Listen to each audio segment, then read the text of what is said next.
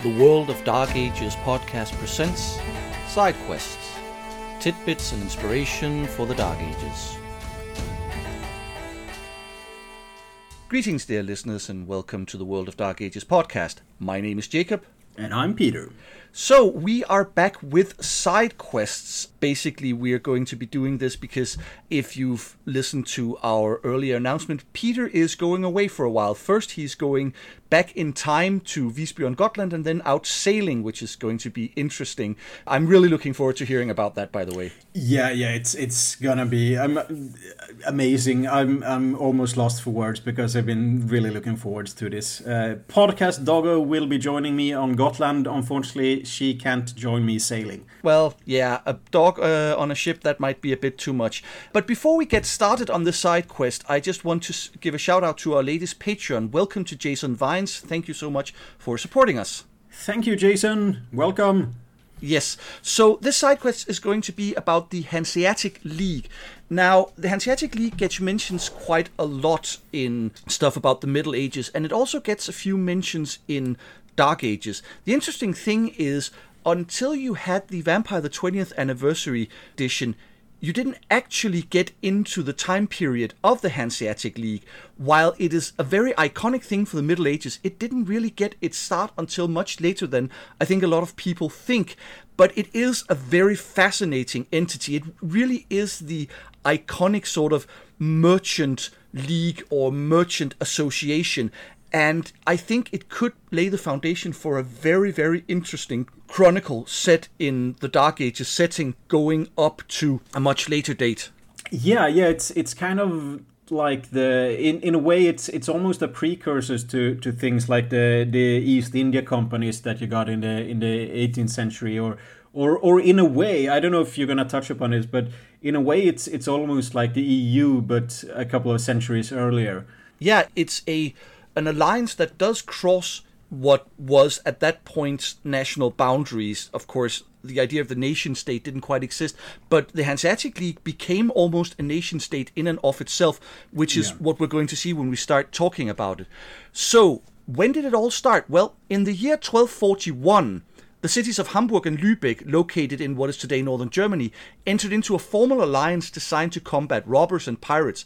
The two cities had already made an informal agreement in 1210 that common law should exist between the cities in certain matters, and were also in the process of aligning city laws and coinage, with Hamburg having adopted the so called Lübeck laws in 1189, and coinage finally being unified in 1255. Now, this is actually kind of interesting because you have two cities that are very close to each other, and yet their laws and coinage is actually different. They have yeah. to make an uh, an agreement to align it, which is, I think, something that shows quite an interesting thing about the Middle Ages that things were not in any way as aligned as they are today. Yeah, and, and especially since both of these cities were also part of the Holy Roman Empire, which like just this example shows how how divided it was when you come down to to a more local level. So yeah that's that's a very interesting point. Yeah. So while this type of alliance was not uncommon among cities in the holy roman empire this particular agreement would grow into an economic powerhouse that would basically dominate Northern Europe for centuries to come. At the time of the alliance, both Hamburg and Lübeck were free imperial cities, freies imperisches uh, Städte or something like that in German. Uh, Hamburg had been granted its charter in 1189 and Lübeck in 1226. As free imperial cities, Hamburg and Lübeck had, had a certain level of self rule with city councils that answered not to some local noble or church official, but directly to the emperor and the imperial diet. This allowed the cities to grow quite wealthy and powerful. An example of this power is the 1248 attack on Copenhagen by Lübeck, which saw much of the relatively new Danish capital burned down. The attack was in response to the tolls in the Øresund, or the Sound it is called in English. Uh, and that's something that will become a common theme in the relationship between Denmark and the German merchant cities. Yeah, I'm, I'm, I'm on the German side on this one. Sorry, mate. Well, given what what we're going to be talking about a little later, I can definitely understand why you're yeah, on the yeah, German yeah. side. So the alliance between the two cities, it made a lot of sense.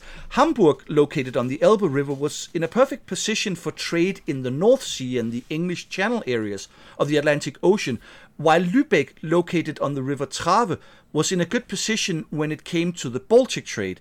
In addition, Hamburg controlled the extremely important salt route from Lüneburg, while Lübeck was positioned near the huge herring markets in Falsterbo and Skanör, in modern day Skåne in southern Sweden.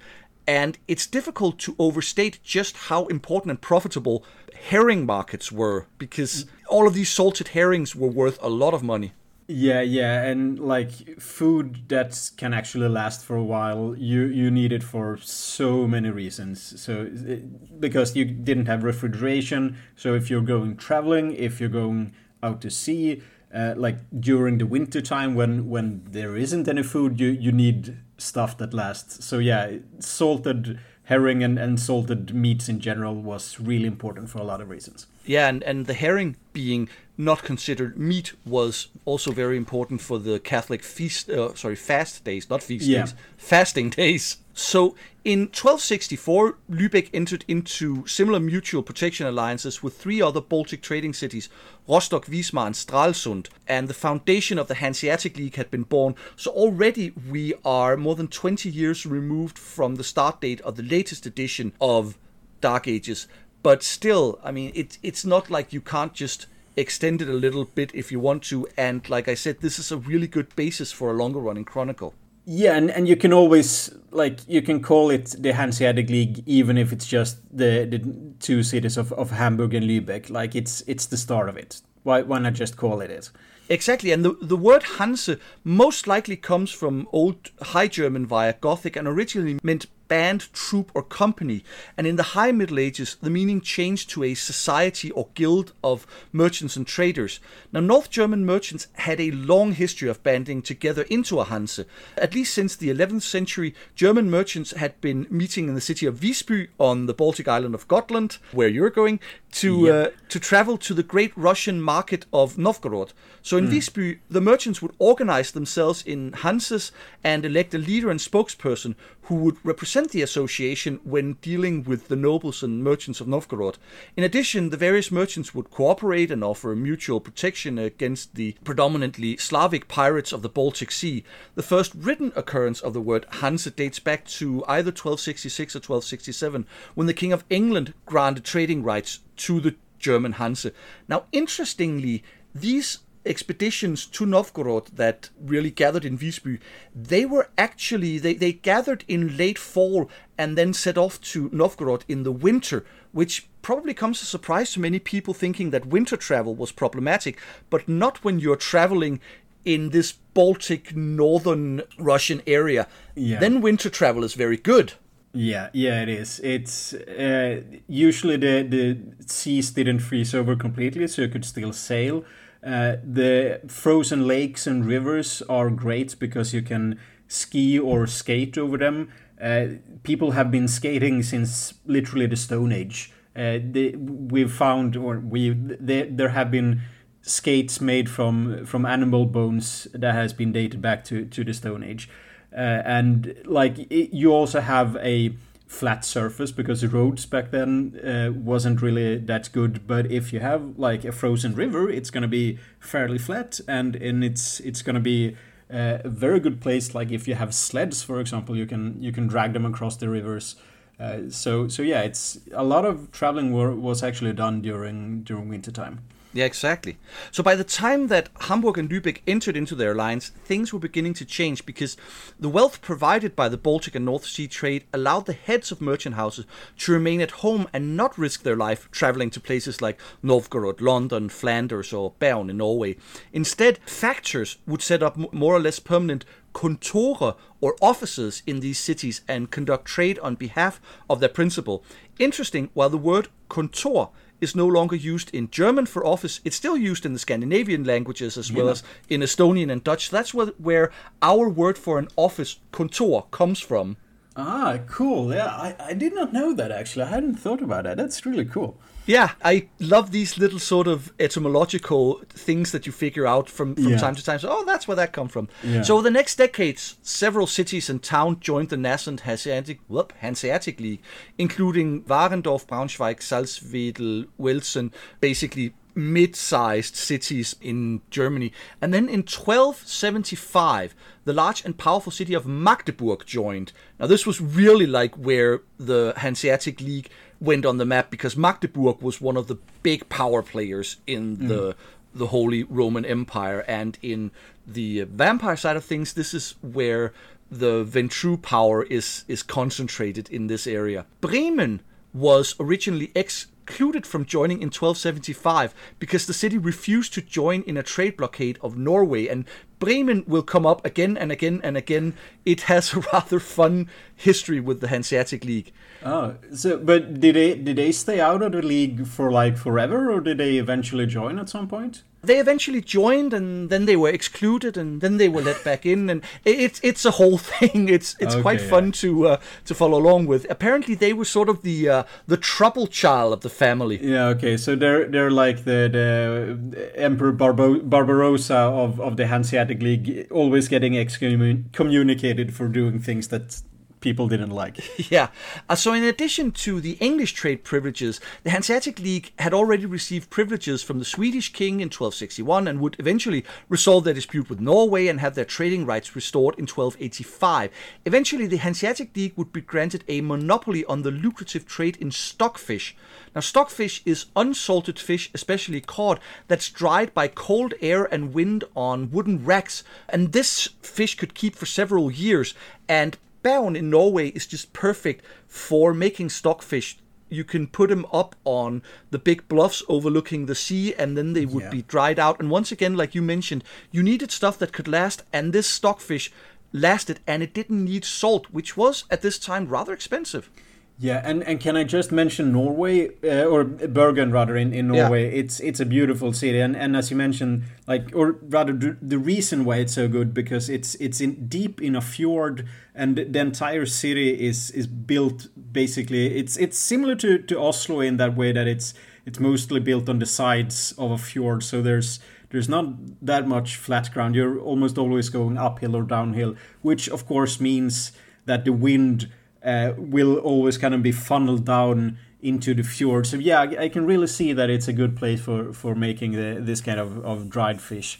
So, towards the end of the 13th century, the Hanseatic League saw itself include several non German cities such as Riga in modern day Latvia, Reval in modern day Estonia, and the aforementioned Visby on Gotland. That became a Hanseatic city, and that becomes very, very important. So, the beginning of the 14th century sees the Hanseatic League welcome new members and receiving trading rights in several cities in the Low Countries. Lübeck law has now been adopted by all German members of the League and some of the non German member cities, which is obviously a really good thing because having the same law in all the cities just makes everything so much easier. And once again, this illustrates something. You could travel from one city to another, and the laws would be completely different. Yeah, yeah, exactly. And and I'm just thinking uh, on the opposite there, like how how in a way it's kind of a modern concept to to have.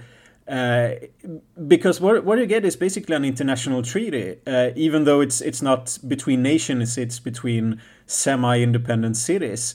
Uh, but but yeah, it's it's it's really interesting to see how how they managed to get that to work uh, because as as you said that the, the, laws can be quite different and and I imagine there would be some that, that uh, the people of those cities might not uh, always like the fact that now they're going to have to change the laws to, to the Lübeck laws. Well, was that a thing that, that the people would object to, yes. to the city joining the league? Yes, there are uh, at the very least some records indicating that the citizens of Stralsund were not entirely happy about this, but basically the power, the wealth, the influence that came with aligning yourself with Lübeck and the Hanseatic League, it was just so much that the leaders of these cities overruled their populace and and introduced it. And there was the, the a there's a Brexit joke in there somewhere. yeah, uh, it would be uh, Slexit, I think, because the mm. problem was that these laws heavily favored Germans, and a lot of these cities had a significant Slavic yeah. population oh, that okay. were then relegated to being second-class citizens. So it, it was it was really sort of an ethnic struggle as well between Germans and Slavs. So tensions between Norway and the League that they came to a head in 1342 when the king ordered German merchants out of Bergen, but a year later, the Germans were allowed to return and their privileges restored, just in time for one of the great crises of the European Middle Ages, the Black Death, uh, which yeah. hit. Uh, but actually, as destructive as the plague sweeping Europe from about 1347 to 1351 was, it does not in the end do too much damage to the League. And in 1356, they f- hold the first Hansetag, which translates to Hanseatic Day. And this is a meeting of representatives from all Hanseatic cities.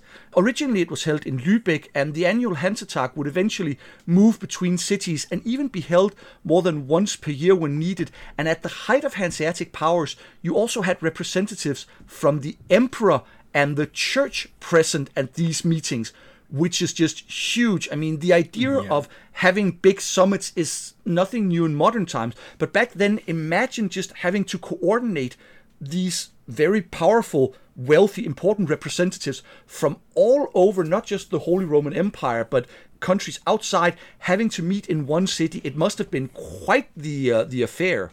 Yeah, I'm I'm thinking of again to, to do like a, a modern equivalent of like the G8 summits or the, the what's it called the World Forum and the Davos meetings and yeah, stuff like I think that. the G8 is a very very good example of what this would be actually.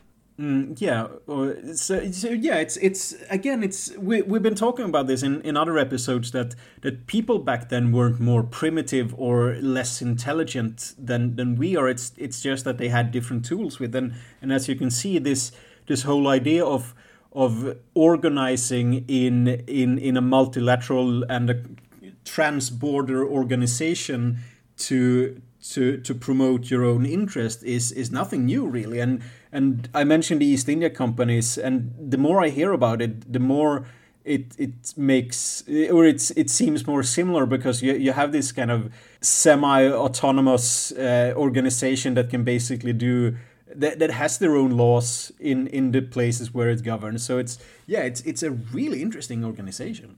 It, it really is. So in 1358, the Hanse once again demonstrates its power when it embargoes Flanders due to trade disputes. Now, Flanders at this point is one of the big economic powerhouses because this is where all the English wool, or most of the English wool, is turned into cloth. And the Hanseatic League can basically embargo it. Bremen joins the embargo and is finally admitted to the league. That's going to change. So yeah. in 1360, the Kontor in Bruges bans commercial partnerships between Hanseatic and Flemings, and in addition, Hanseatic ships managed to close off the various Danish straits and sounds between the Baltic and the North Sea to prevent smugglers carrying grain to the Low Countries, which has had a particularly bad harvest. Now, you might might think, hang on, cities in the Holy Roman Empire is blockading Danish waters.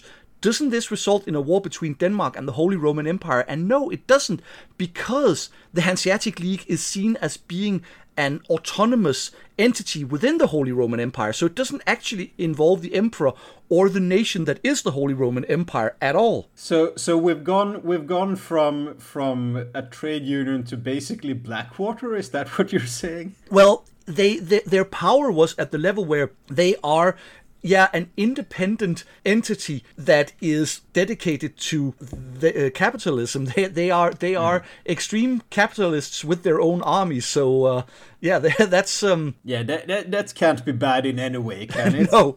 Serious? No. Yeah, yeah. Well, speaking of bad, now my country gets on the uh, the side of the, the bad guys because in the year 1361 the Danish king Valdemar IV Atterdag attacked the island of Gotland, massacred the rural population outside the ramparts of Visby, and extorted a high ransom from the city. And this act of violence provoked resistance from the Hanse, and the first war, first between the Hanseatic mm. League and yeah. Denmark, broke yeah. out. Uh, the defining battle of this uh, war was the Battle of Helsingborg, where the mayor of Lübeck, Johann Wittenborg, led a united Hanseatic, Swedish, and Holstein fleet against the Danish. The Hanse lost 12 ships, and many prominent members of the League were captured. And upon his return to Lübeck, Mayor Wittenborg was executed for his poor performance. Yeah, so. Uh, yeah don't fail. Uh, the yeah. war ended in 1365, and the league finally managed to secure trading privileges in Denmark. But yeah, this was this was one of our blacker chapters. Yeah, it was. It, it has to men- be mentioned that that it was an actual army, being a, a peasant army, but still still an uh, soldiers being massacred outside of, of the city of Visby. So it, uh, there, there was some rampaging in the in the countryside, and, and unfortunately, in these kinds of events, the civilian populations always suffer. But it, it wasn't just a general uh, attack on, on the civilians. But but yeah, it was it was quite horrible. Uh, there there were. Uh, if if you ever go to Visby, they they have the museum there that has an exhibition on on everything uh, and you have skulls with holes in them and and stuff like that. So so yeah, it's it's quite telling um, just how brutal medieval warfare is. And the problem also was that after the army had been routed and surrendered, there were a lot of executions. Like it was very much a show of this is what happens yeah. if you if you ever try to resist yeah. us again. It's what we today would call a war crime, basically. Yeah, yeah, it was, and but but yeah, go on. It's we're we're getting into a lot of interesting things. So what yeah. what do they do next? Well, the peace was short lived because in 1367 King Valdemar entered into an alliance with the Count of Mecklenburg to conquer lands in southern Sweden. The only Hansetag ever to be held in the city of Köln, the Confederation of Cologne, is formed to combat Danish ambitions due to the excesses of the Bergen Kontor, Norway actually sides with Denmark and the league pulls out all merchants from Norwegian cities. So we have Denmark, Norway versus the uh, Confederation of Cologne. So the war between Denmark and the Hanseatic League lasts until 1370. In 1368, a Dutch fleet attacks the Norwegian coastline, uh, and Lübeck yet again sacks Copenhagen. So they've done it a couple of times. In 1369, Norway sues for peace after a Hanseatic fleet burns down Bergen.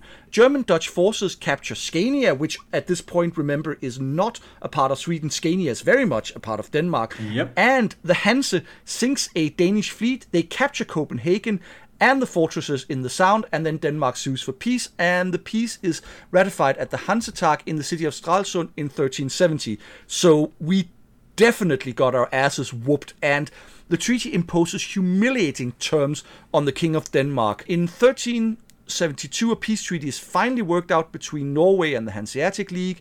Uh, a new treaty is signed in 1376, giving the Hanseatic League a great deal of power over Norway.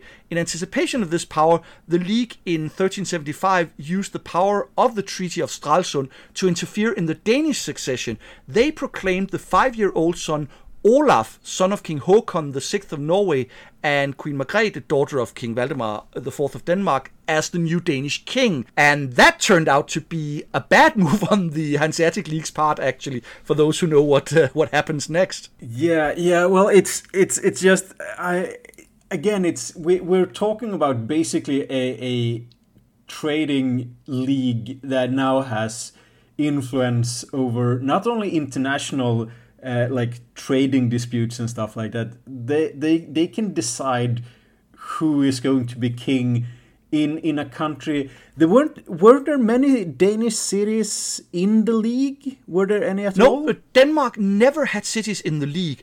Uh, the only Scandinavian city that was ever formally a part of the Hanseatic League was Visby.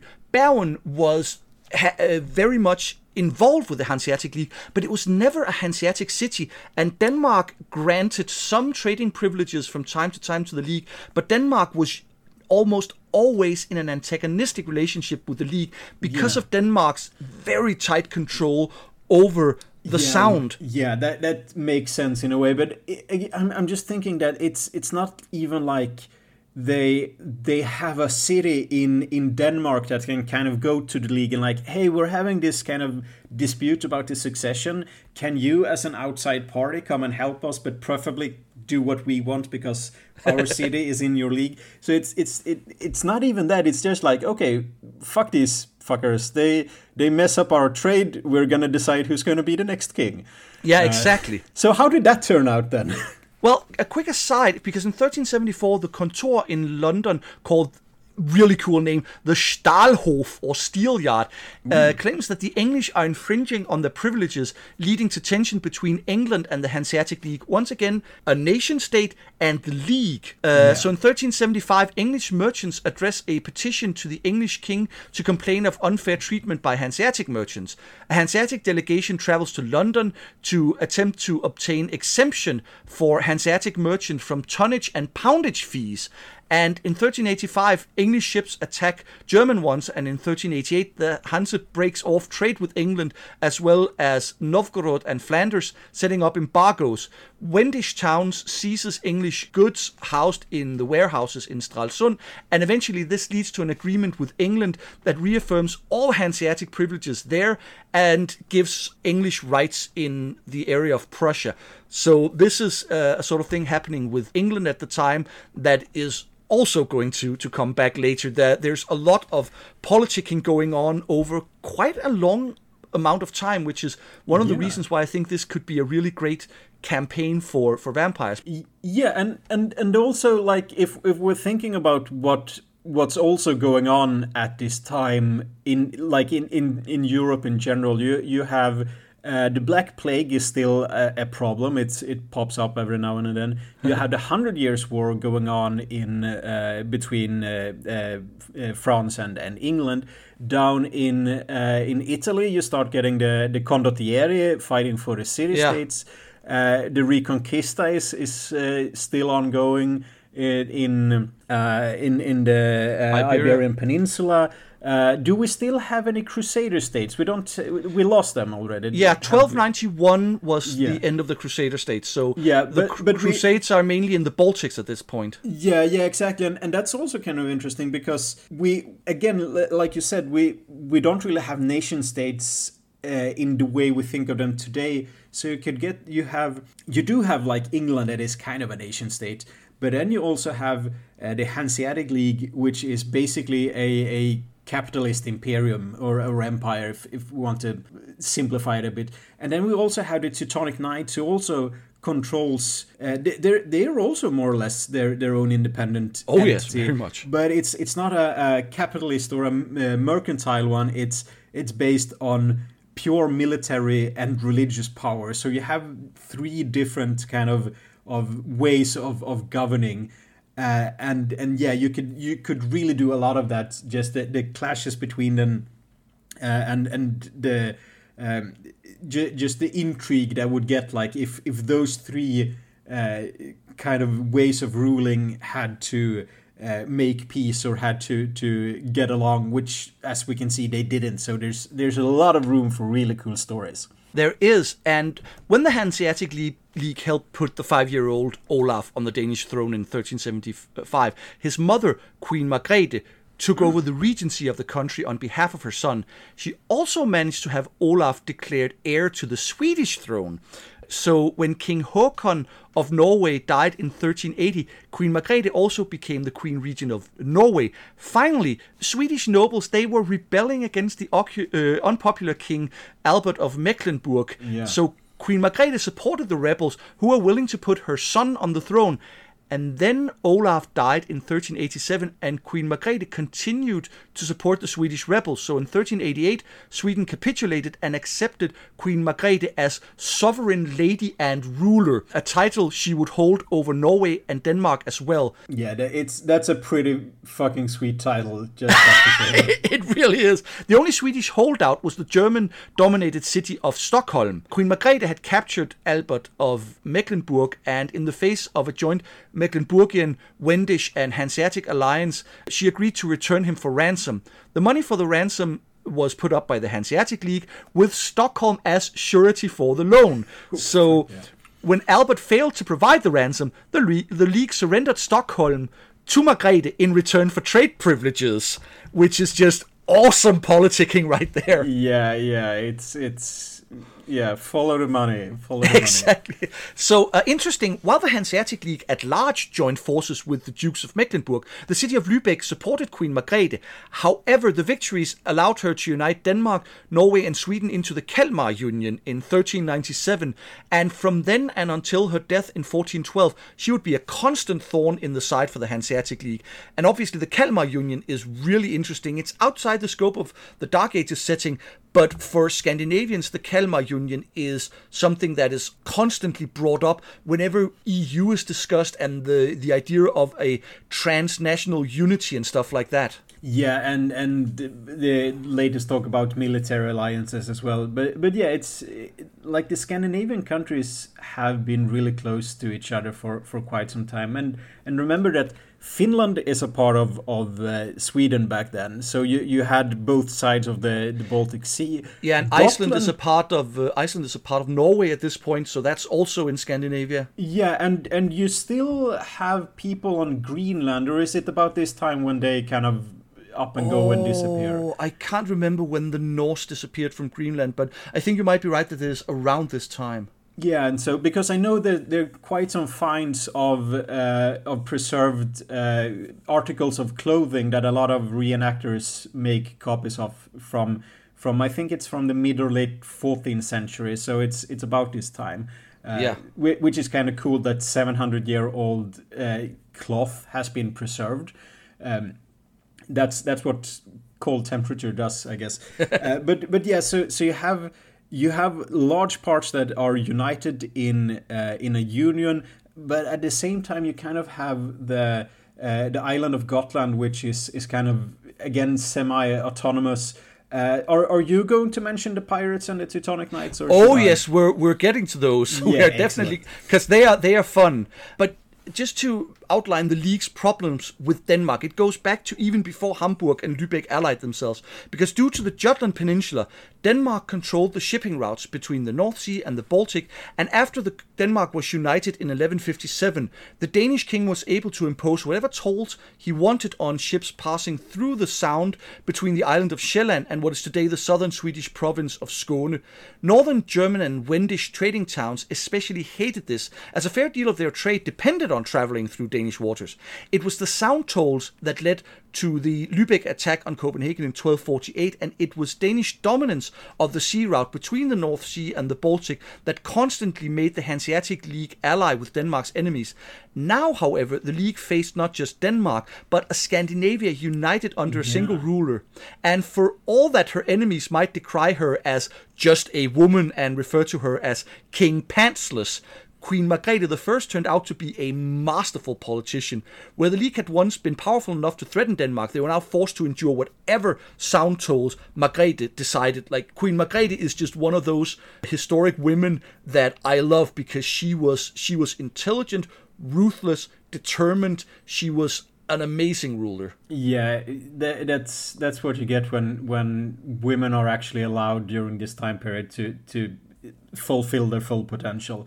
So yeah. yeah, it's it's a really cool uh, example of, of one of these fantastic women throughout history. So the Hanseatic and North German war with Denmark also brought with it a new problem for the league: the Vitalienbrüder or mm. Victual Brothers. Originally, the brotherhood started as privateers working for the Dukes of Mecklenburg and acting as blockade runners. The word victual is derived from the Latin word victualia uh, meaning provisions, and refers to their first mission, which was to supply the besieged city of Stockholm.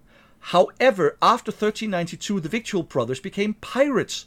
Originally, they were given safe harbor in Wendish towns and attacked only non-Hanseatic ships, except for uh, those from Lübeck, because Lübeck was allied with uh, with Denmark. However, in 1393 they sacked Bergen, and the year after they conquered Malmö, they even managed to occupy parts of Frisia and Schleswig and plundered numerous towns and even castles. So in, in 1392, the Hanseatic League even uh, decides on a three year moratorium on trade with the province of Scania due to the dangers of piracy. So they weren't just, you know, taking out individual ships, they were a real menace. Yeah, yeah, it's it's interesting. You you get these uh, yeah, criminals, and, and, we have we have the same today with with uh, the pirates outside the, the, Horn of Africa has been a, a real problem for for shipping there. Uh, in in the 18th 1800s, uh, I, I should say, you have a lot of problems with with piracy um, originating out of northern Africa, which which led to the U.S. Marine Corps having to go there and kick some ass. Uh, and uh, yeah, yeah, so it's it's really interesting uh, and I would like to connect this to what you said about traveling uh, during winter uh, because it again goes to just how important sea trade was uh, and, and traveling by sea because it's it's so much faster and easier and and and just getting somewhere. It, like if you have to walk from from hamburg to well you can't even well you can walk from hamburg to to bergen in norway but you're going to have to walk all the way around through uh, eastern europe up up through russia and and then westwards through finland and sweden and then down or you can just take a boat. Yeah, it's so much easier. You can you can go from um, you can actually go to the British Isles. You can you can actually go all the way down into the Mediterranean, uh, supplying crusaders or what have uh, what have you that they were actually doing. So it's it's really cool to see just how important uh, sea trade was in in this time period. Yeah. So in 1394, the Victual brothers occupied the island of Gotland. It's back and set up their headquarters in Visby. Uh, they also operated from the Turku archipelago in modern-day Sweden. So between thir- No, Turku's in Finland. Oh, sorry, yeah, sorry, hmm. modern-day But Finland. back then Wow. it was Sweden though. Yeah, in what was then Sweden is now modern day Finland. so between 1395 and 1398, maritime trade in the Baltic Sea virtually collapsed and the herring industry suffered due to the presence of the Brotherhood. Queen Margrethe even turned to King Richard II of England and sought to charter English ships to combat the pirates. After the formation of the Kalmar Union, the Hanseatic League found themselves forced to work with their one time enemy to drive out the pirates. However, it wasn't until uh, Albert, who was still seen by some as the legitimate king of Sweden, conceded Gotland to the Teutonic Order that the Victual Brotherhood was destroyed. So in 1398, the Teutonics invaded Gotland and destroyed Visby, driving out the Brotherhood. Yeah, Pretty yeah, hardcore. Yeah, it's that. That's actually from uh, from from a technological point of view. It's it's actually quite interesting because they brought cannon to that Yeah. siege. Uh, which which is really cool because like I, I love the clash of uh, of of modern and and old stuff so so you have we always have the image of, of chivalrous knights charging with, with lances and swords, but in, in real life they were like, "Nah, fuck it, we, we got a cannon. I can I can be over here and kill him over there. I, I don't need I, I don't have to go all the way over there. I can just stand here." So so yeah, much. A, lance charge isn't going to do much against a wall. A cannon, on the other hand, Exactly. Yeah. So, um, but but they were actually quite liked while, while they were at uh, at Gotland because, as he said, they they threw out the pirates so trade could resume. Yeah, and I mean, as is evidence from all of this, Gotland and Visby was all about the trade because of their position. Just take a look at a map of the Baltic uh, Sea, and you realize just how important Gotland was. Yeah. Yeah. Exactly. It's it's uh, it, it's almost in the middle, but it's it, it also has a natural harbor and and you can it's it's close to pretty much everything. You can sail to to. Uh, uh, Stockholm quite easily. You can sail to Finland and to Novgorod, as you mentioned. So there's Yeah. connections to the to the east as well. Um, and and yeah, and the the physicality of the of the city itself is quite interesting because it has this high uh, high um, cliffs, kind of like like you imagine the cliffs of Dover. That you, that you have these plateaus overlooking the city, so you can um, you can see ships coming from quite far away. So if you're getting attacked, you're going to be forewarned. Uh, and there's there's one. Um, it, it's actually quite cool. Next to the um, to the to the main cathedral in Visby, there is one of these heights. It's just like a, a, a straight mountain side just next to it, but it's still part of the city. Uh, so if you go up on that cliff, uh, we, we, and they have stairs and everything, so it's quite easy to do. You're you're about the same height as the church towers, which Whoa. is just which is just cool that you can see that that it's it's really near to to the height of it. So uh, because usually when you look at, at tall buildings, especially back in the medieval times, you always look at them from from the ground up. But here you can actually uh, look straight ahead at the towers and also look down at, at the actual church. So so it's it's just a cool. I can see if I can find a picture of, of what it looks like, and I can throw it up on the on the website or on the Facebook. And just as an, an aside, when I play uh, Crusader Kings 3, one of the first things I always do is conquer Gotland just because of its location. It just expands your reach so much. Oh, but yeah. anyway, this was not the end of organized piracy in the Baltic. Remnants of the Victual brothers set up shop in Friesland in modern day Netherlands and took the name Likedelers, meaning equal sharers. They shared their plunder with the poor local population, gaining their allegiance.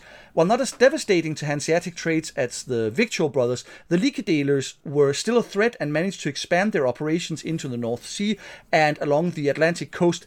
They sacked the city of Brabant, they raided France, and they even made their way to the Iberian coastline, which is quite impressive. Yeah. No Likedeler captain is more famous than Klaus Störtebeker, whose last name means to down an entire mug. Originally one of the Victual brothers, Störtebeker became one of the leading figures of the Likedelers. However, in 1401, a Hanseatic fleet under the command of Simon of Utrecht caught up with Störtebeker near the Frisian archipelago of Helgoland. Now, this, I love this name. Simon of Utrecht, he led from the flagship called Die Bunte Kuh, which means the painted cow. yeah. And I love, like, cool. The fleet included a ship called the Adler von Lübeck, the Eagle of Lübeck. But no, no, Yeah. the flagship was the Painted Cow. It's Yeah. just, I love, I love that name, and it's Yeah. actually, if I recall correctly, it's a name of a neighborhood in in Lübeck now. Oh, okay, yeah, that's cool. Well, you you, you gotta like when it comes to to ships names, you have uh, you you get everything from all kinds of settings. Like um, Pinta, one of of uh, Christopher Columbus ships that he sailed to uh, uh, to the west with. I, I, if I'm not mistaken, that means pineapple or something like that, and, and you have La, La Nina means the the uh, the small girl. So you have Yeah. this uh, in uh, in the 1800s. The for for some reason the uh, the British Navy really liked uh, li- like they, they had ships called like HMS Terror. Yeah. Uh, and and that was an exploration ship uh, that went up and got f- stuck in the uh, in the ice north of Canada, I think. And I'm not sure that I would like to go sailing on a ship called the Terror. Like, who is the Terror for? Is it for me? Is it for my enemies? So yeah, wh- when it comes to naming ship, there are quite a few uh, interesting ones. And yeah, the painted cow. I, I have to remember that one. I think my favorite ship name, this is from fiction, specifically science fiction, but my favorite ship name comes from the writings of uh, Iain M. Banks in his in his science fiction, where he has a ship that's called Ultimate Ship the Second. Yeah, yeah. Which is like, well, if it's the ultimate ship, why is it the second? Anyway, Yeah. leading from the Painted Cow, uh, Simon of Utrecht destroyed the Likedeler fleet and captured Störtebeker after a three-day running battle. Störtebeker, along with the other surviving crew and captains, were taken to Hamburg to be executed for piracy. And now we have just an awesome legend. Legend says that Störtebeker offered a chain of gold long enough to enclose the whole city of Hamburg in exchange for his life and freedom, an offer that was refused by the city. However, the most famous legend of Störtebeker is that he, Störtebeker, is said to have asked the mayor of Hamburg to release as many of his compa- companions as he could walk past after being beheaded.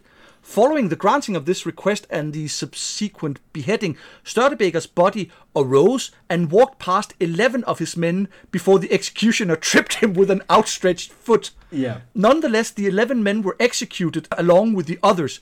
The Senate of Hamburg asked the executioner if he was not tired after all of this, but he replied that he could easily execute the whole of the Senate as well, and for this he himself was sentenced to death and executed by the youngest member of the Hamburg Senate. I love this story. It is Yeah. amazing. I, I wonder I wonder if the youngest member of that senate was like well I I'm supposed to do what now I'm I'm a politician I signed up for no w- uh, okay yeah that's that's some draconic laws actually but but yeah it's but I I think in in a way the executioner kind of got what he deserved since he he broke his promise or broke the promise and uh, Yeah, I can And- just and- I, I can imagine that this could be an interesting thing to introduce in a World of Dark Ages, uh, World of Darkness, Dark Ages game, like his body getting up and walking. Like, what happened here? Yeah, so, exactly. but it's just yeah, a, a, we a have fun story. supernatural things to play with. Yeah. That could be anything. Yeah, that, that could be like I don't know, uh, a Lasombra using uh, obtenebration to to control him like a puppet or or anything. Yeah, it, it's of course it is a legend in uh, in the real world, and I've heard people trying to explain it as that well he was uh, he was beheaded while he was standing up and his body stumbled yeah. forwards kind of like a beheaded chicken it's like no i i don't that's that's not how things work.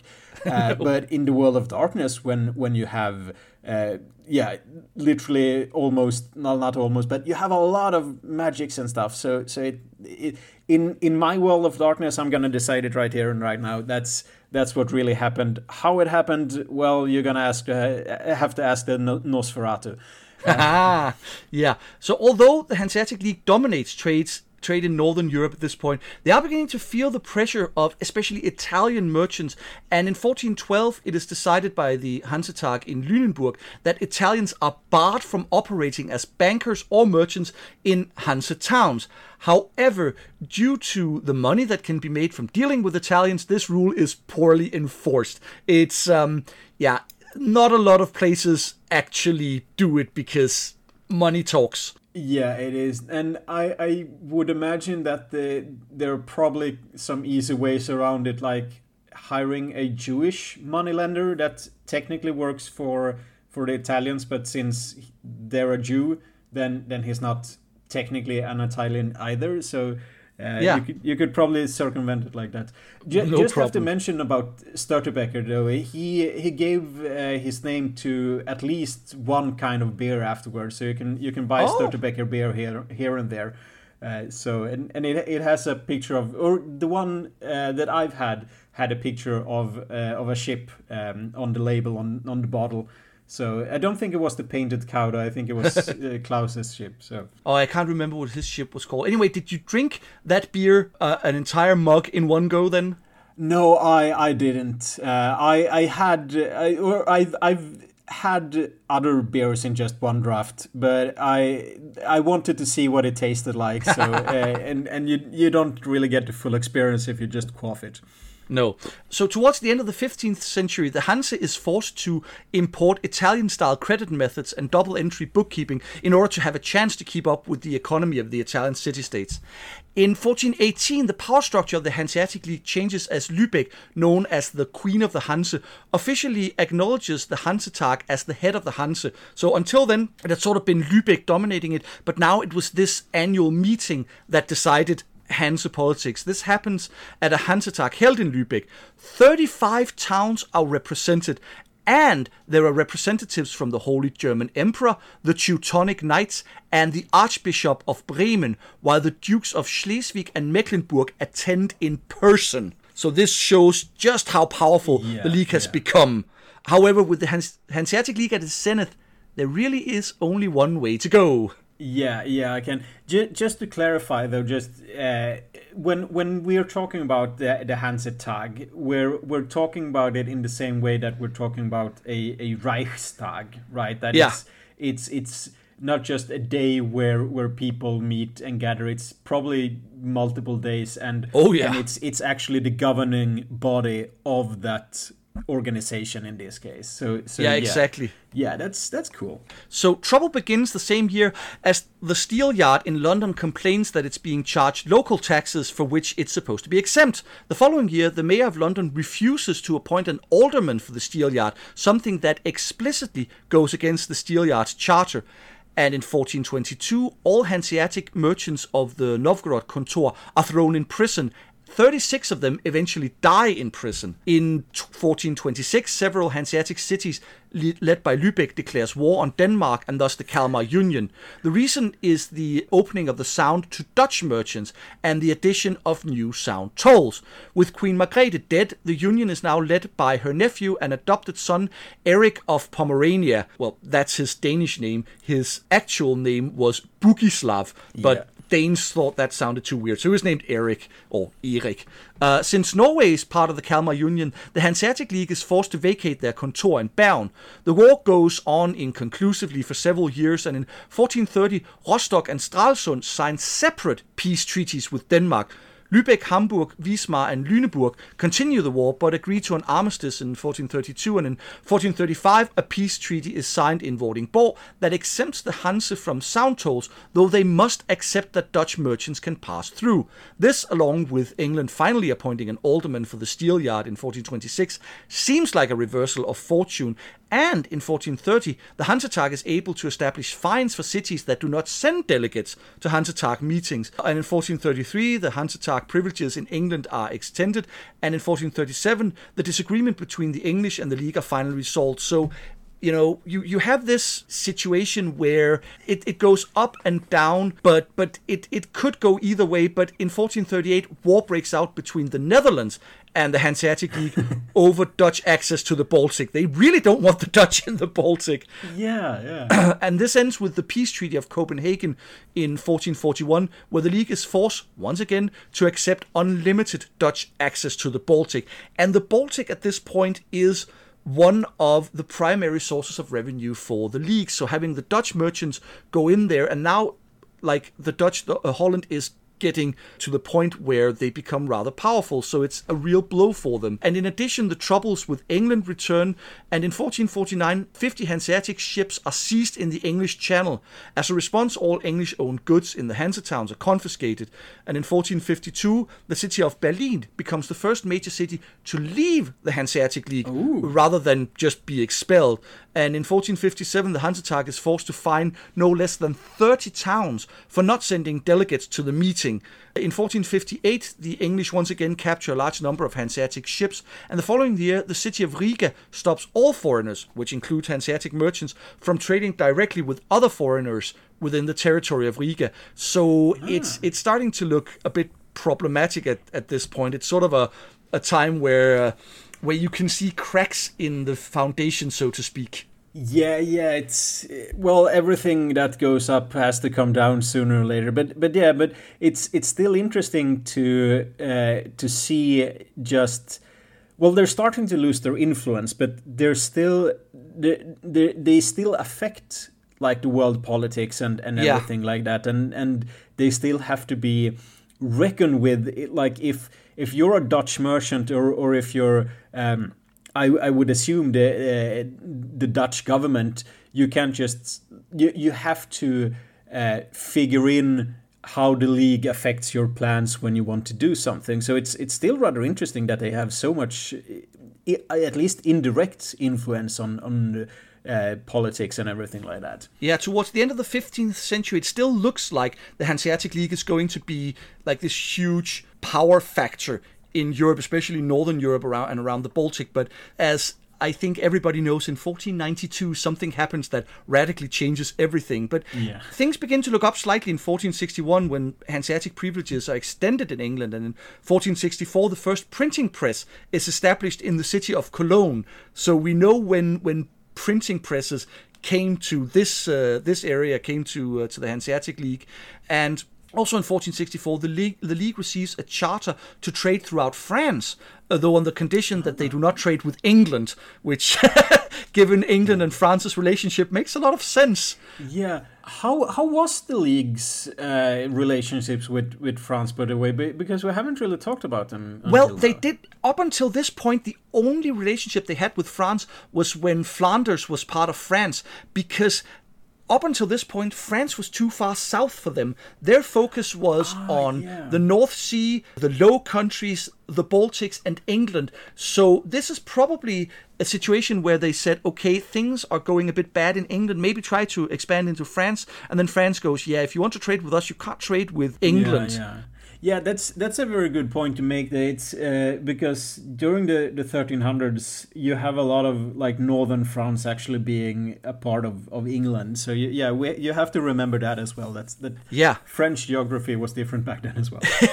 In 1468, Denmark seizes an English fleet in the Sound, and despite the Danish taking full responsibility, the English blame the Hanseatic League. So the English confiscate Hanseatic goods and restrict trades with the lead, League, leading to a war that lasts until 1473. So now the League has gone to war with England. Mm. Cologne opposes the war and is temporarily suspended from the Hanseatic League, but they were able to continue trade with England. The city is readmitted to the Hanse in 1467 after paying heavy fines. The League actually comes out ahead of the war. They're victorious and they're granted full ownership of the steel yards, as well as the right to set up a kontor in Boston, English Boston. Yeah, yeah. I'm, I'm, I'm just thinking because like the late 1460s and early 1470s, you you still have kind of the War of the Roses going on a bit, and and I'm I'm wondering because like if if if you're a uh, a crown state, like a, a, country ruled by a king, and you yeah. don't have any money, there are always two sources of income that that you can rely on. Uh, and and none of those are are the peasantry because you probably already tax them quite hard and you yeah. you don't want to piss them off. So so you have the church uh, that you can always take from, uh, and and that and and then you have the merchants. So I'm I'm thinking that the whole uh, when when Denmark takes the the ships uh, and and the, the English are like no it, we we're sure that it was the Hanseatic League and, League and the Danes like no it, it, it was us. It was literally us. No no no we're gonna take them. I, I think it might have some economical reasons behind that because they I don't know need more archers for Towton or something. Yeah exactly. So in 1494 Ivan III orders the kontor in Novgorod closed. However, an even bigger blow was struck against the power of the Hanseatic League two years earlier. Although not apparent for decades to come, Christopher Columbus's rediscovery of a sea route to the Americas is the beginning of the end for the Hanseatic yeah. League. The League's power, influence, and wealth comes from the Baltic, North Sea, and English trade, as well as overland trade in northern and central Europe, especially along the rivers. In the centuries to come, this will be completely overshadowed by the transatlantic trade, which the predominantly German cities of the League are ill suited to exploit. So in 1517, Martin Luther posts his 95 Theses. The Hanse is initially hostile against Lutheranism, and in 1525, the Hansetag in Lübeck actually draws up instructions for Hanse towns to pass measures against supporters of Luther, ah. though only Hamburg, Rostock, and Lüneburg actually act on those instructions. Eventually, most Hanseatic cities being located in northern Germany becomes Protestants. In 1518, four cities withdraw from the Hanse, including Brandenburg, which is uh, quite a powerful city, further weakening the League. Another blow is struck against the Hanse in 1544 when the joint Kingdom of Denmark-Norway makes peace with the Holy Roman Empire and turns its eye on limiting Hanseatic power in Bergen. At the same time, time, the League faced pressure from uh, South German, English, and Dutch merchants, as well as Italians. So, in order to centralize power, the Hanseatic League elected a syndic or managing director in 1556, and in 1557 they draw up a constitution for the league. So they try to centralize because at this point, people are beginning to realize what is needed is centralized power. This is where you really see city states beginning also to centralize. Yeah. yeah. It, kind of becoming what we would recognize today as city states, and in the case of the Hanseatic League, becoming what we would recognize today as a corporation rather than an, an alliance between, in the case of countries, yeah, yeah, noblemen, and in the case of the Hanseatic League, cities. So this is really the time of centralization. And and it's it's interesting that that when it came to uh, to Martin Luther, the uh, now the the league has had its its fingers in in trade, in politics, international politics, warfare, and now finally religion. So it like they they've they've done a bit of everything, which I, I think is quite interesting that that they had again that just that kind of influence and, and reach and just being able to because like in in any modern society if like i don't know if if apple said to to their companies that yeah from now on, uh, no one is allowed to be Catholic at workplace or, or whatever, then it's no one would care about that, or or they would, but but they wouldn't adhere to it. You you would have like lawsuits and stuff like that. But apparently, at least a few cities back then actually listened to to the religious uh, uh, rules that that the league put out. So uh, yeah, it's they they could basically do whatever they wanted if if or they at least they tried to. Am I am I correct? Yeah, exactly. So unfortunately, none of the syndics have the strength and leadership skill necessary to unite the Hanse and suppress the ambitions of individual cities. The League continues to lose territory and power. For example, in 1558, Russians under Ivan IV capture Narva and Dorpat and occupy Riga, while in 1559 the rights of German artisans are severely restricted in Bern. And in 1565, Sweden seizes no less than 32 Lübeck ships. Lübeck retaliates in 1569 by attacking the Swedish controlled city of Reval and capturing 100 ships. And then in 1563, Bremen is yet again excluded from the Hanse, this time for being Calvinists. Uh, oh. Uh, they, they've, they, they've been in and out for a, for a number of times, but this time it's religious. yeah, it's j- just a small note. I think it's quite interesting and telling that when there's basically a war going on between uh, the league and, and Sweden, like in the last example, they're not interested in capturing territory like capturing the city of Reval. They just want the ships because that's yep. where the money is at. Exactly. So in 1525, King Frederick I of Denmark gives the island of Bornholm to Lübeck. You know, Bornholm not as well located as Gotland, but still quite uh, a good location. Mm. Uh, and he gives them to them for 50 years as security for a loan and in recognition of the city's help in his struggles against his father Christian II. The island's location in the western Baltic made it extremely valuable, so Lübeck invests heavily in infrastructure, including repairing and extending extending the fortress of Hammershus and building roads.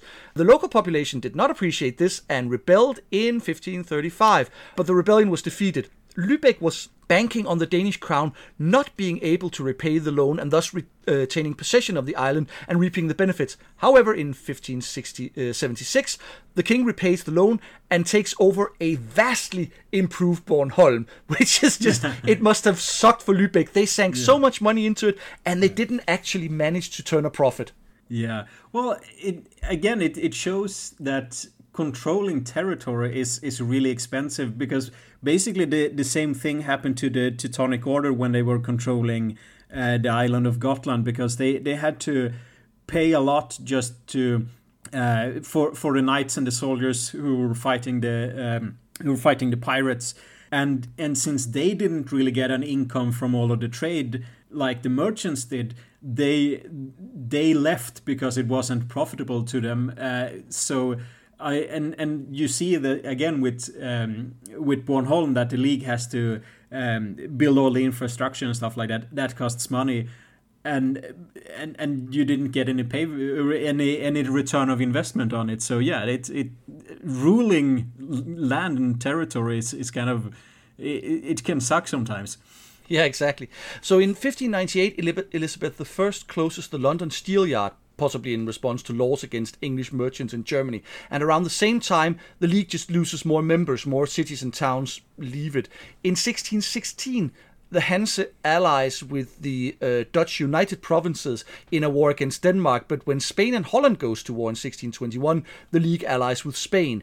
And now we come to 1618 the Thirty Years' War, yeah. breaking out in Germany, pitting Protestants against Catholics in the most devastating war Europe has ever seen up to this point.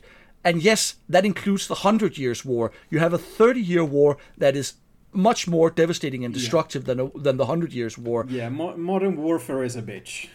Yeah, when peace is signed in 1648, as much as one third of Germany's population has died, with estimates ranging between 4.5 and 8 million dead mm. due to violence, disease, and starvation. Though the Hanseatic League tries to remain neutral, the devastation and death within the heartland of the League obviously affects it. This becomes evidence in 1629 when the Hanseatic asks the cities of Bremen, Hamburg, and Lübeck to more or less just run the Hanseatic League. However, the reality is that this results in a closer alliance between those three cities, which more or less supplants the ailing League. The next year, 1630, a 10 year mutual defense treaty is signed between those cities, excluding the rest of the Hanseatic Ooh, cities. Fuck. So, yeah. yeah. things are things are going bad. Uh, in 1658, at the Treaty of Roskilde, the second northern war between Denmark, Norway, and their allies, and Sweden and their allies, comes to an end, and the province of Scania is finally and irrevocably given over to Sweden. This yeah. means the end of Danish dominance in the Sound, and as such, well, uh, not, not end... for lack of trying. They, still no, no, to, no, no, no, to not back for, for quite some time. but this is the end of the hated Sound tolls. However, for the Hanseatic League, this is too little, too late, as they no longer dominate the trade. On the other hand, uh, after this treaty, Denmark and Sweden did never go to uh, war again, right?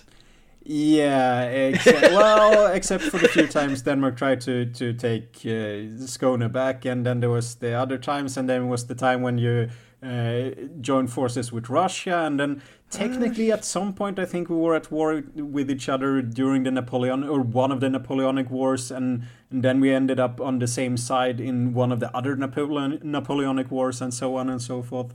But uh, yeah, it it kind of depends on on what you mean by uh, by never again. But yeah, at least for a while, Denmark and Sweden were at peace.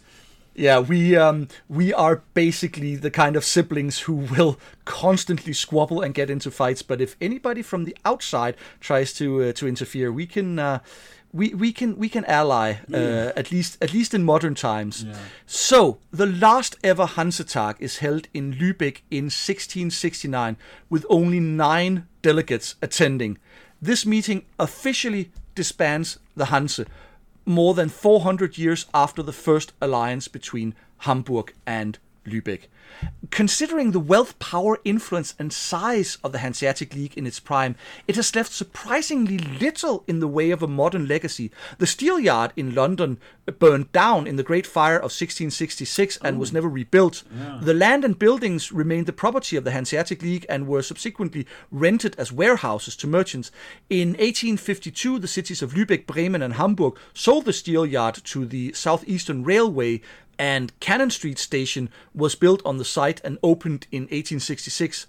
Bergen has a Hanseatic museum detailing the city's Hanseatic history, located in the restored Bryggen, a series of Hanseatic commercial buildings.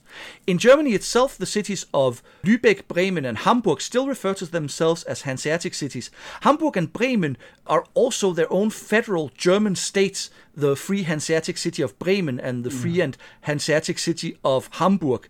And there's also a, a, an interesting little side note you wanted to mention there. Yeah, yeah, it's like you mentioned uh, that it's it's this huge entity that went on for for 400 more than 400 years and and was still basically doing things in the 1850s like they they since they that's when they sold the uh, the steel yard uh, but one of the like most obvious um, not not memories, but the kind of traces of it is that in if you look at uh, German number plates on their cars, uh, they they are geographically connected. So so if uh, so the the first or the, the letters in it uh, denotes which kind of city or uh, if it's province uh, or both. I think denotes it. So B is for Berlin, obviously. Uh, but some of uh, if it's if you, you have a car from Lübeck, it's not L, it's HL because the H stands for Hansestadt Lübeck, and you have a bunch of other cities. So if if you're ever in Germany and you see a, a car with a license plate that starts with with L, L uh, H something, then it's uh, you you know that it's it's the Hanseatic League that has uh, set down the seeds that are are still blossoming in a way. Yeah. Since 1980, the Hanseatic League of New Time was established, and the Hanseatic Days of New Time, an annual international festival of member cities, has been held in different cities each year. Uh, this festival highlights the history, culture, and economical progress of its member cities. Uh, the flag carrier and largest airline in Germany, which is the second largest airline in Europe in terms of passengers carried, is named Lufthansa yeah. or Air Hansa mm. and was formed in 1955, obviously taking its name from the Hanseatic League. In 1977, the seasonal amusement park Hansa Park opened in Sierksdorf near Lübeck. It is divided into various themed areas, including Hansa Garden and the Hanseatic League in Europe. And if you are around my age and you and you lived in uh, southern Jutland, then there was very much a tradition for when you had your confirmation around the age of 13, 14 years old, for the Monday after your confirmation, taking a trip to this Hansa Park and this amusement park and uh, experiencing that. I, I remember that vividly. It was uh, oh, it was quite cool, fun. Yeah. So in yeah. 2015, the European Hansa Museum opened in the Castle Friary site, a former Dominican monastery from the 13th century in the Old Town district of Lübeck. Detailing the history of the Hanseatic League and trade in northern Germany, the museum is absolutely gorgeous and well worth a visit should you ever find yourself in in Lübeck. It also has a very very nice restaurant And don't worry if you don't speak German because there is both audio guides and signage in English, I think Polish, and then Swedish. Oh, cool. Yep. That's yeah. If if I ever in Lübeck, I'm I'm gonna definitely check that out. That's that's cool. Yeah. So that was the Hanseatic League. It gets its start right at the time where the 20th anniversary edition of Vampire: The Dark Ages is set, and the reason I have all this research is because I've always wanted to run a Hanseatic focused campaign. I think starting out with neonates at the time when the Hamburg Lübeck alliance is formed, and then charting the course of both the rise and the fall of the Hanseatic League with players playing characters who are heavily invested in the league. I think that could be a really, really cool yeah, vampire it, campaign. It sounds it, it sounds like a really cool idea, and and I was actually surprised because I I thought the the league disappeared sometimes in in the 1500s, and the, the fact that they even though barely, but they still managed to survive the Thirty Years' War. Uh, was it's rather amazing actually that they managed like there are countries that hasn't been around for as long as as the Hanseatic League has there like you have you have nations rising and falling like the Crusader states didn't last yeah. for that long and they were actual countries so so yeah it's it's really cool and, and i'm thinking just to expand on on the uh, campaign idea that you can it, like if you want to have a sequel to that you can always have someone who's like a really staunch believer in in the idea of of this kind of merchant league uh, or, or corporation uh, they went on like when when they finally had to admit that that uh, perhaps they're one of the nine uh, there in, in the 1600s that that they finally ad- have to admit that that okay the the Hanseatic League is no more. But what can we do? Well, we can start a fur trading company in the North Americas, or and later on we can start an East India company, perhaps, and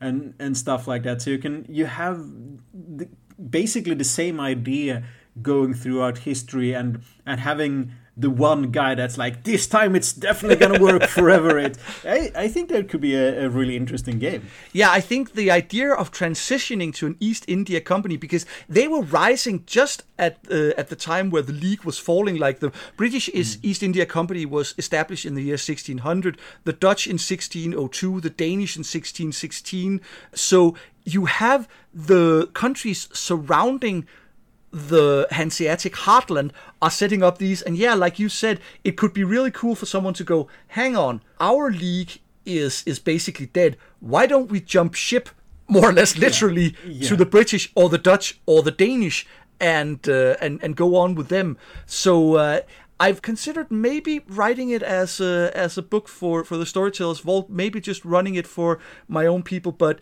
I hope that this has been an inspiration to our listeners that they can use that in their game, or if you're doing, say, fantasy gaming. Obviously, I think the Hanseatic oh, yeah. League is a good inspiration for a merchant entity in your in your fantasy yeah, world. I mean, yeah, like if if you really want to have like the the the merchant guild, they're just they're just going to be called the guild because in, yeah, in the same way that that the Hanse is is like a league, it's it's going to be the guild, and they have their shops all over the place. And actually, yeah. it's funny that you mentioned that because I was just about to say Exalted. The Exalted setting has Ooh. an organization called the guild which yeah. is uh, and and it just feels very hanseatic. So so like you said yeah they will be called the guild but it's i think this has so much potential. Yeah. So i i hope people found it interesting. If you happen to be from one of the hanseatic cities and have more interesting facts and knowledge about this it would be kind of fun to uh, to hear because as i said if i'm if i want to to turn this into a campaign obviously it would be be nice to have as much information as possible. But I think this is about the end of this side quest. So, Peter, do you have uh, any last comments before we sign off?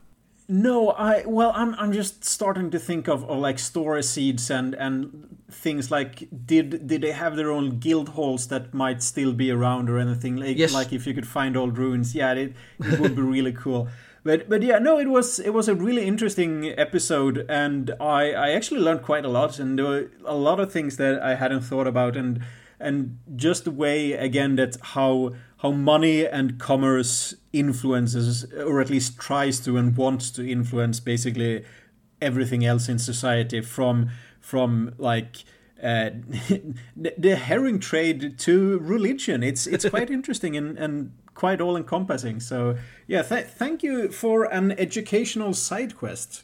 Yes, well, you are welcome. And when you're at Visby on Gotland, then if you find any interesting Hanseatic relics or buildings or anything, then take some pictures and send it to me because I'm always interested in learning about, more about the league. Yeah, I'll, i think there's a, a old stone warehouse that was that might have been used at least at some point by by Hanseatic uh, merchants. I'll I'll send some pictures and check it out.